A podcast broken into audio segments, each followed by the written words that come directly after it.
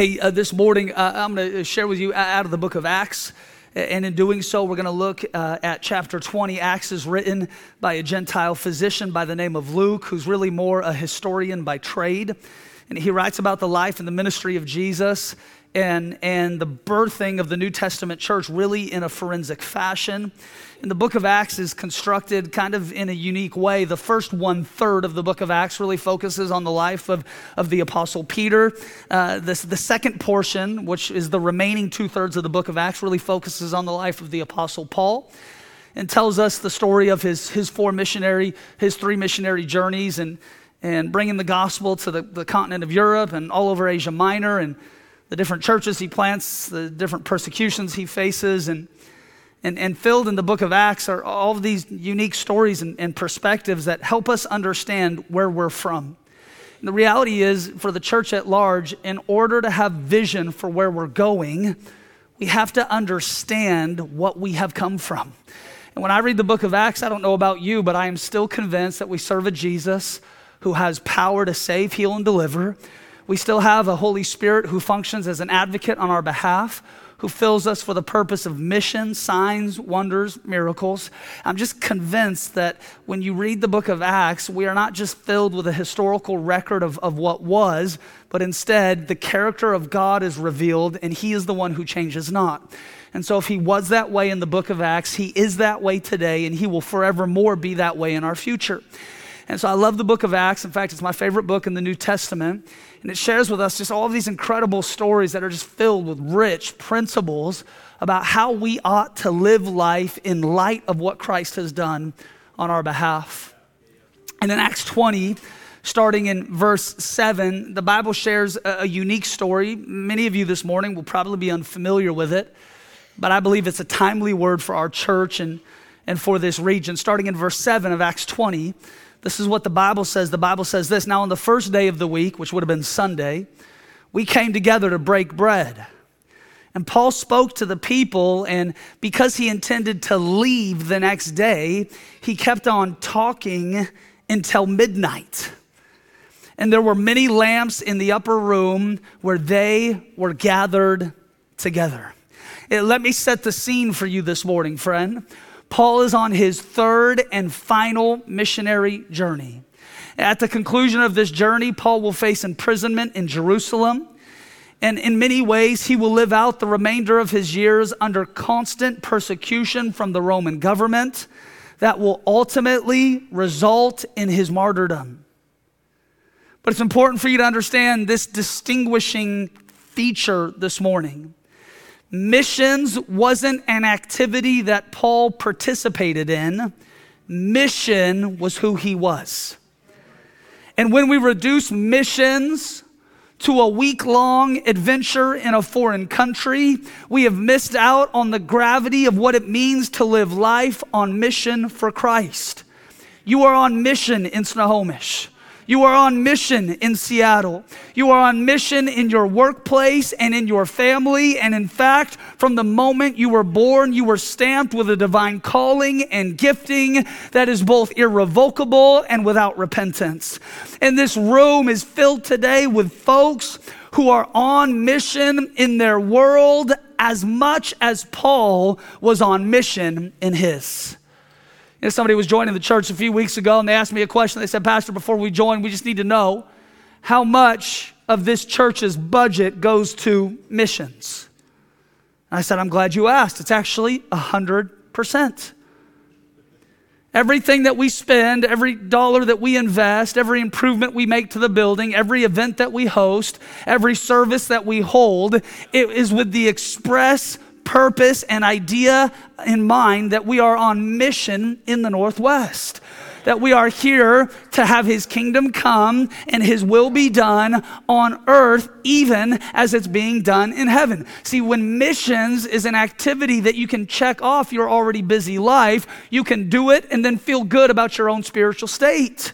But when mission is who you are, when it is the all encompassing factor that drives the spiritual compass of your life, then it's not something that we visit. It's not something that we check into and check out of. It is the mindset of every healthy, spirit filled believer. No, I'm here on purpose, with purpose, to do something for God in whatever realm He places me in. You know, Paul's third missionary journey, it takes four years. And it's because of this reason. Transformation doesn't happen in a microwave, it stirs in a crock pot. Hear me, friend, trees don't grow in moments of passion. Christians don't develop overnight. Marriages don't flourish based on one good weekend. No, these things grow and get healthy as a result of being rooted, planted, and watered in the house of God, surrounded by the people of God, being transformed in the presence of God. Here's what I've found it's a lot easier to have a passionate spiritual moment than it is to have consistent spiritual movement. But listen, friend, if we want to see the region transformed, we must commit ourselves to a long faithfulness in the same direction. No, this task is not completed overnight. We must day by day put our hand to the plow and not look back. This task is not for the faint of heart. Hear me. This church is not the place that you get to come and retire your spirituality. We need folks from every generation, tribe, tongue, and nation who will plant roots in this house house, plant vineyards in this community, buy houses, raise families, start businesses, and contend for awakening until the Northwest is known for glory.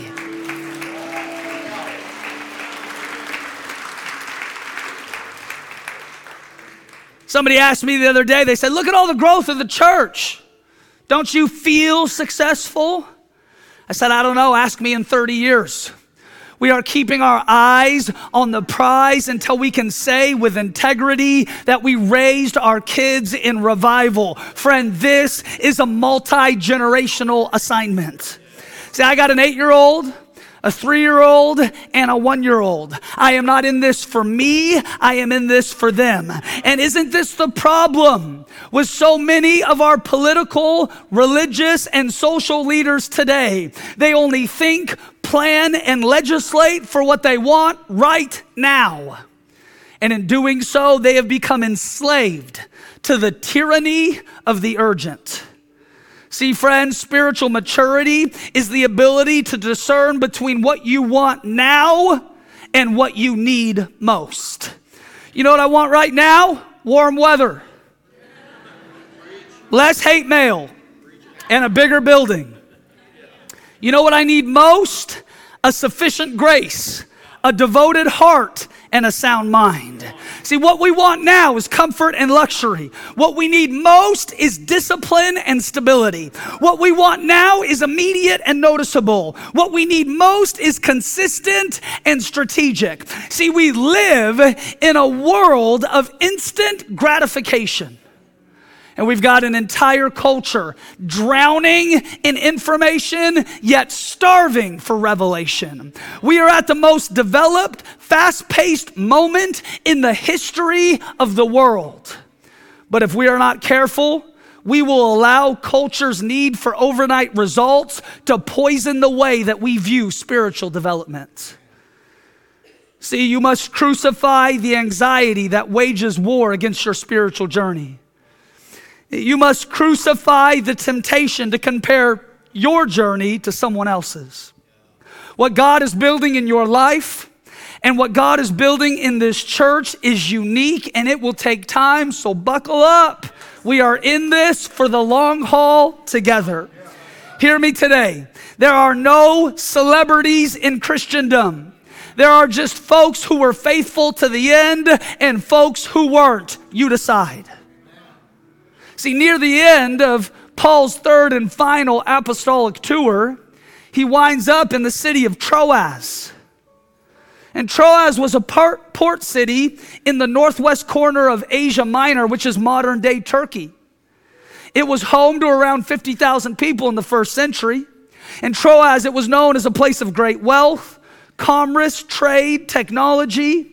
And it functioned as a gateway city to the rest of the known world. Do you know any cities like that today?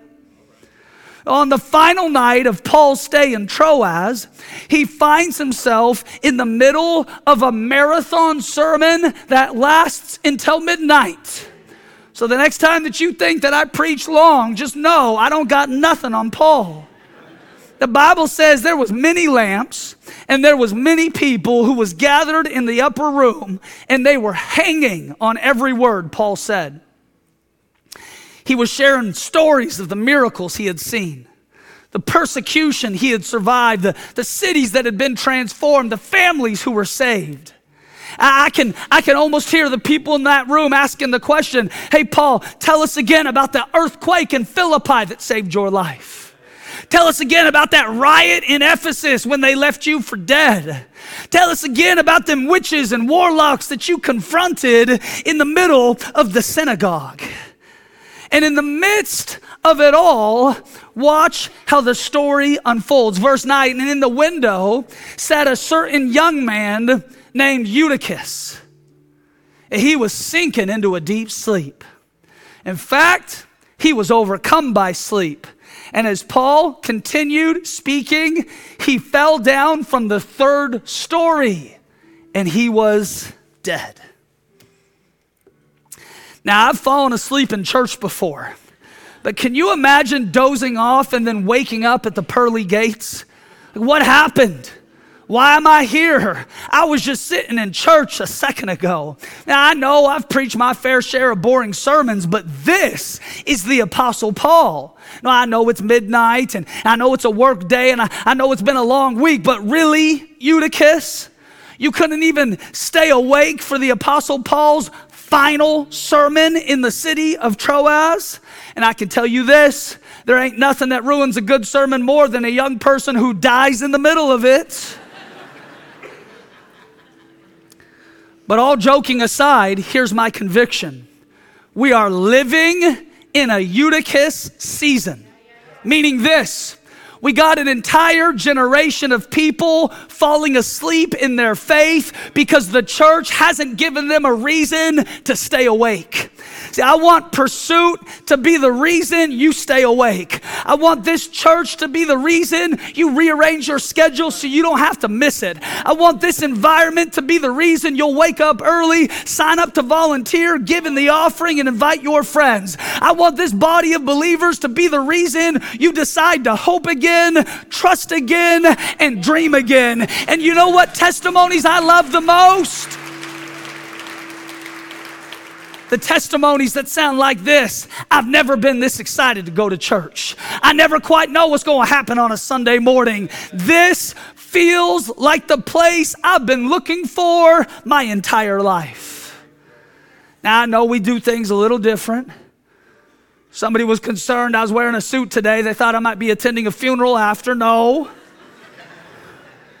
I know we a little more energized than most and Seems like just for fun, we like to take on seemingly impossible projects, but I operate with this conviction that if we want different results than we've ever had before, we've got to operate with different strategy than we've ever tried before. We ought to be unapologetic to be spirit filled. We ought to be uncompromising in our allegiance to Scripture. We ought to be unafraid to address cultural issues. We ought to be undignified in our worship of Jesus. And we ought to be unflinching in our love for people. And you know why I operate the way that I do?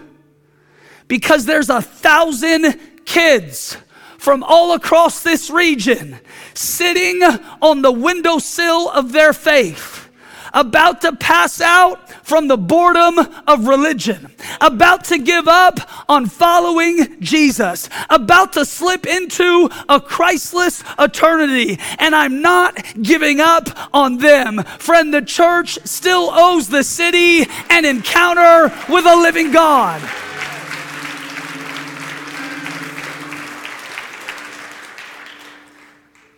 Now it's interesting, the word sleep that is used in ver- verse 9 is actually the Greek word hypnos. It's where we get the English word hypnotic.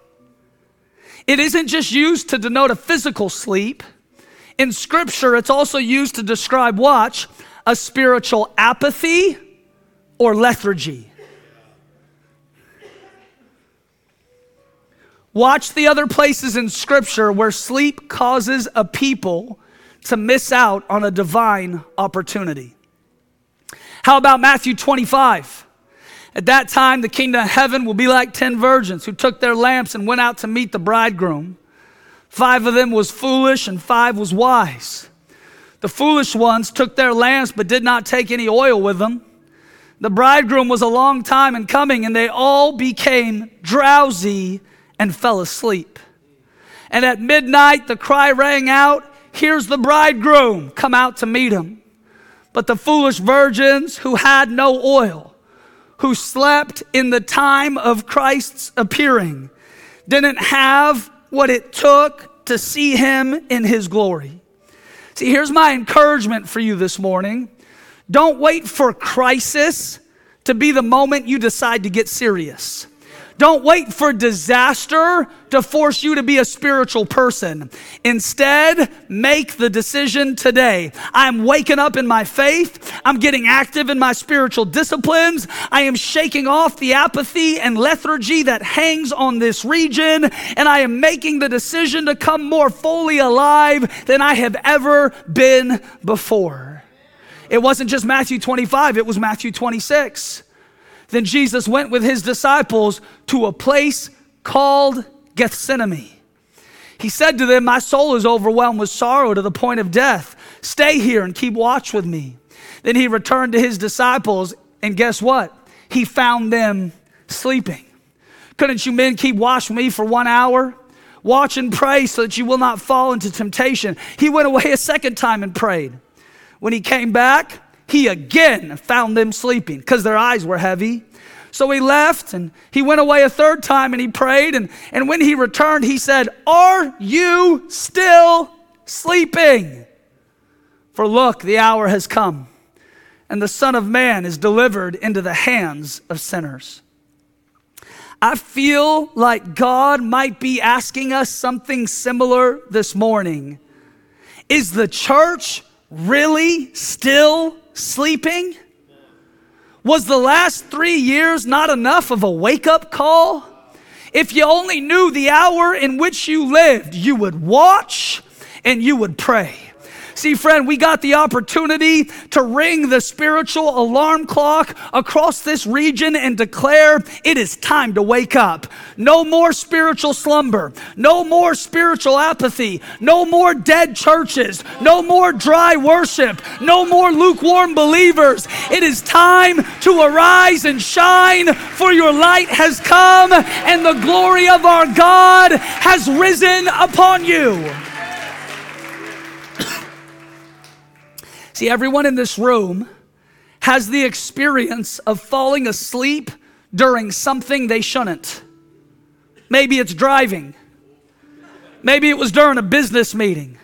Oh, I'm certain we've all fallen asleep in church before, and you know what it's like. First, you're fighting it, then, you're considering it, and pretty soon you are sinking, and eventually you are overcome. By the time you wake up, you don't know where you are, what year you're in, or what transpired while you were out. I'll never forget one of my first pastoral counseling appointments eight years ago when the church planted. Man, we was busy just trying to make this thing work, working two or three jobs. Oftentimes I'd get home from work, I'd be so tired I'd fall asleep in my driveway before walking into the house and had somebody reach out, a young man, Pastor, I got to meet with you. It's got to be tonight. And there's only so much coffee you can drink before it doesn't have an impact on your energy level anymore. I'm sitting there in the meeting, opening up about his drama and trauma. I'm sure it was a profound moment for him, but halfway through his story, I drifted off into another place. About 10 minutes later, this young man said, Pastor, you still there? I woke up. I said, Yes, I am. I was just praying for you.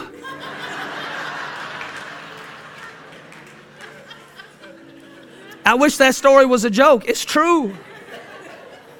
But I want you to notice the process here in verse 9. The Bible says Eutychus, he was sinking and then he was overcome. Eutychus didn't mean to fall asleep when he shouldn't have, but people rarely do. See, the next time that you feel yourself sinking into that state of spiritual apathy, I want you to do the opposite of what your flesh desires. See, friend, it is when you don't want to come to church that it is most important that you attend. It is when you don't want to worship that it is most important that you lift your hands and raise your voice. It is when you don't want to forgive, you don't want to pray, you don't want to tithe, you don't want to serve, that it is most important that you discipline yourself into those routines. Because when you start feeling spiritually sleepy, if you close your eyes, you run the risk of never opening them again. See, spiritual apathy is like carbon monoxide. You don't realize how much damage it's doing until you wake up dead. When I start sinking, I need some friends to help lift me up. When I start sinking, I need some worship to help change my atmosphere. When I start sinking, I need a church that I belong to to grab me by the hand and refuse to let go until I'm fully awake. See, some Christians, never make church or Christian community a priority. And then when they start to sink, guess what? They got no one in their corner to help lift them up. Somebody asked me last week, do I have to attend church to be a Christian? No. But, friend, you don't have to ever go home to still be legally married, but it helps. and see, in our family, we've just decided we're going to make church a priority. If you know my kids, you'll know this to be true. There is a 0.0% chance any of my children will ever play professional sports. But there is a 100% chance that one day they will stand before a holy God. So we're going to have as much fun as we can six days a week, but come Sunday, we're going to be in church. See, our Antichrist culture, it does the opposite.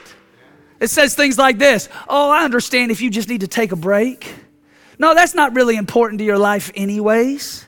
Oh, just remember, Jesus is all about love. Come on, there ain't no real moral standard that governs your life. Oh, really? God is just a euphemism for the energy of the universe because all paths lead to Him. Listen, friend, I'm not taking advice from dead people on what it means to have abundant life. If you're sinking, today God can turn you around. But you got to stop taking advice from devils on what it means to follow Jesus. now, watch verse 10. But Paul went down and fell upon him, Eutychus, embracing him.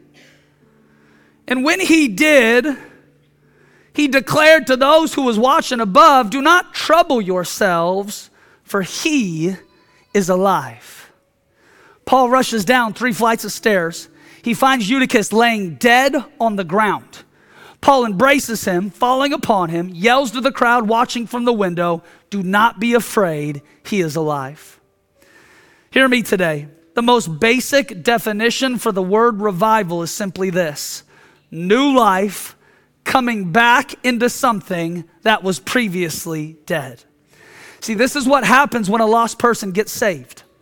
This is what happens when a dead church comes alive. This is what happens when a bound person gets free.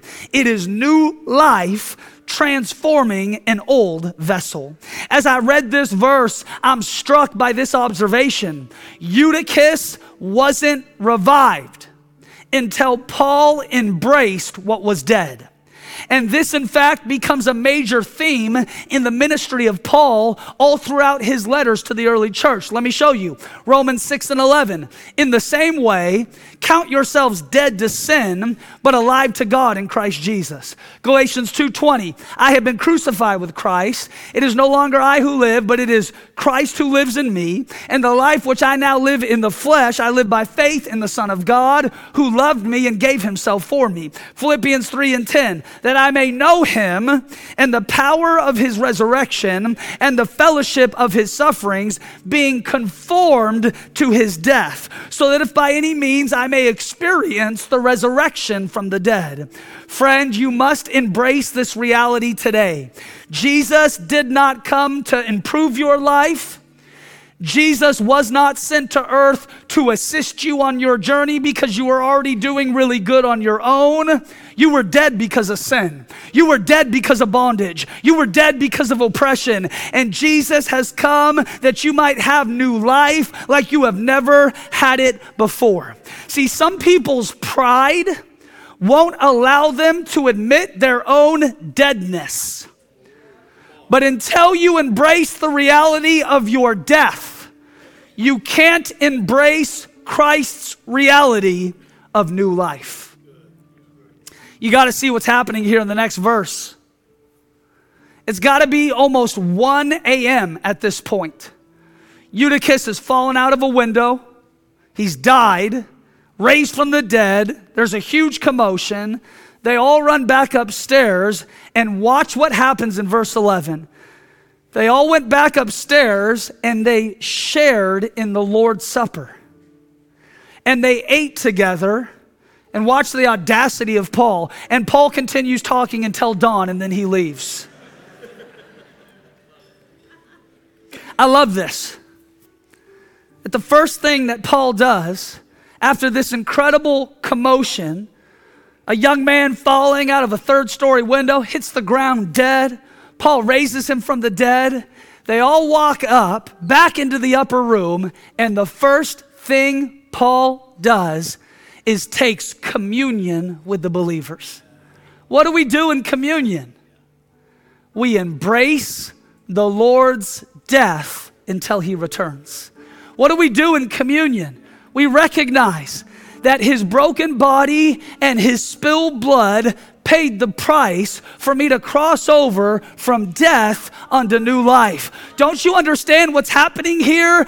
The picture of Paul's reality, the brilliance of Christ's nature is shining through in Acts 20, embracing your own death and in doing so, experiencing Christ's life. Christ didn't just die for you, He died with you. When he died, you died. When he was raised, you were raised unto new life. And now you are seated in heavenly places just like him because in him you live, in him you move, and in him you have your being.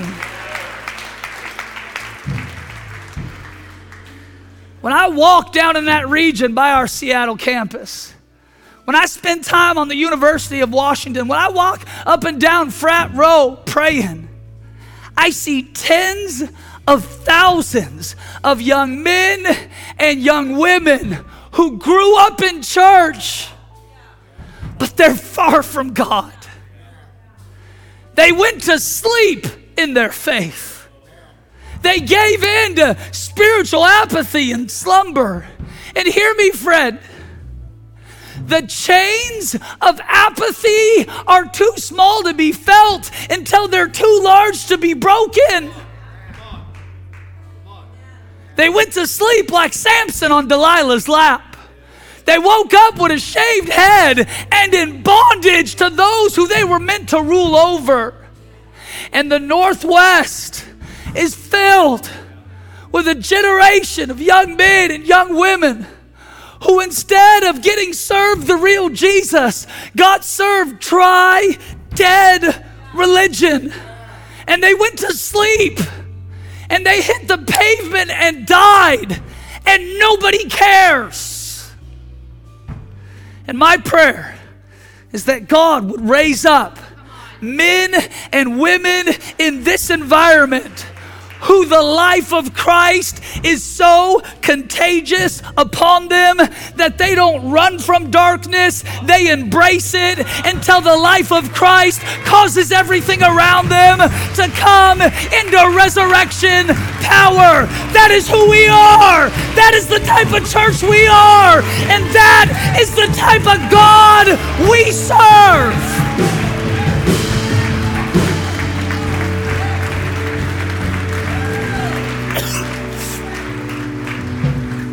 Come on, Fred, stay standing. I'm almost done. The lion of the tribe of Judah is still marching in the streets of the Northwest. And at his roar, the graves give up their dead. And I'm telling you, when I pray for Seattle, it is with this prophetic proclamation give up your dead, give up your prodigal, give up every single Eutychus sitting in a window who's gone to sleep in their faith, and let it be for our inheritance and our reward. A generation of sleepers who awakens to the hour in which they live.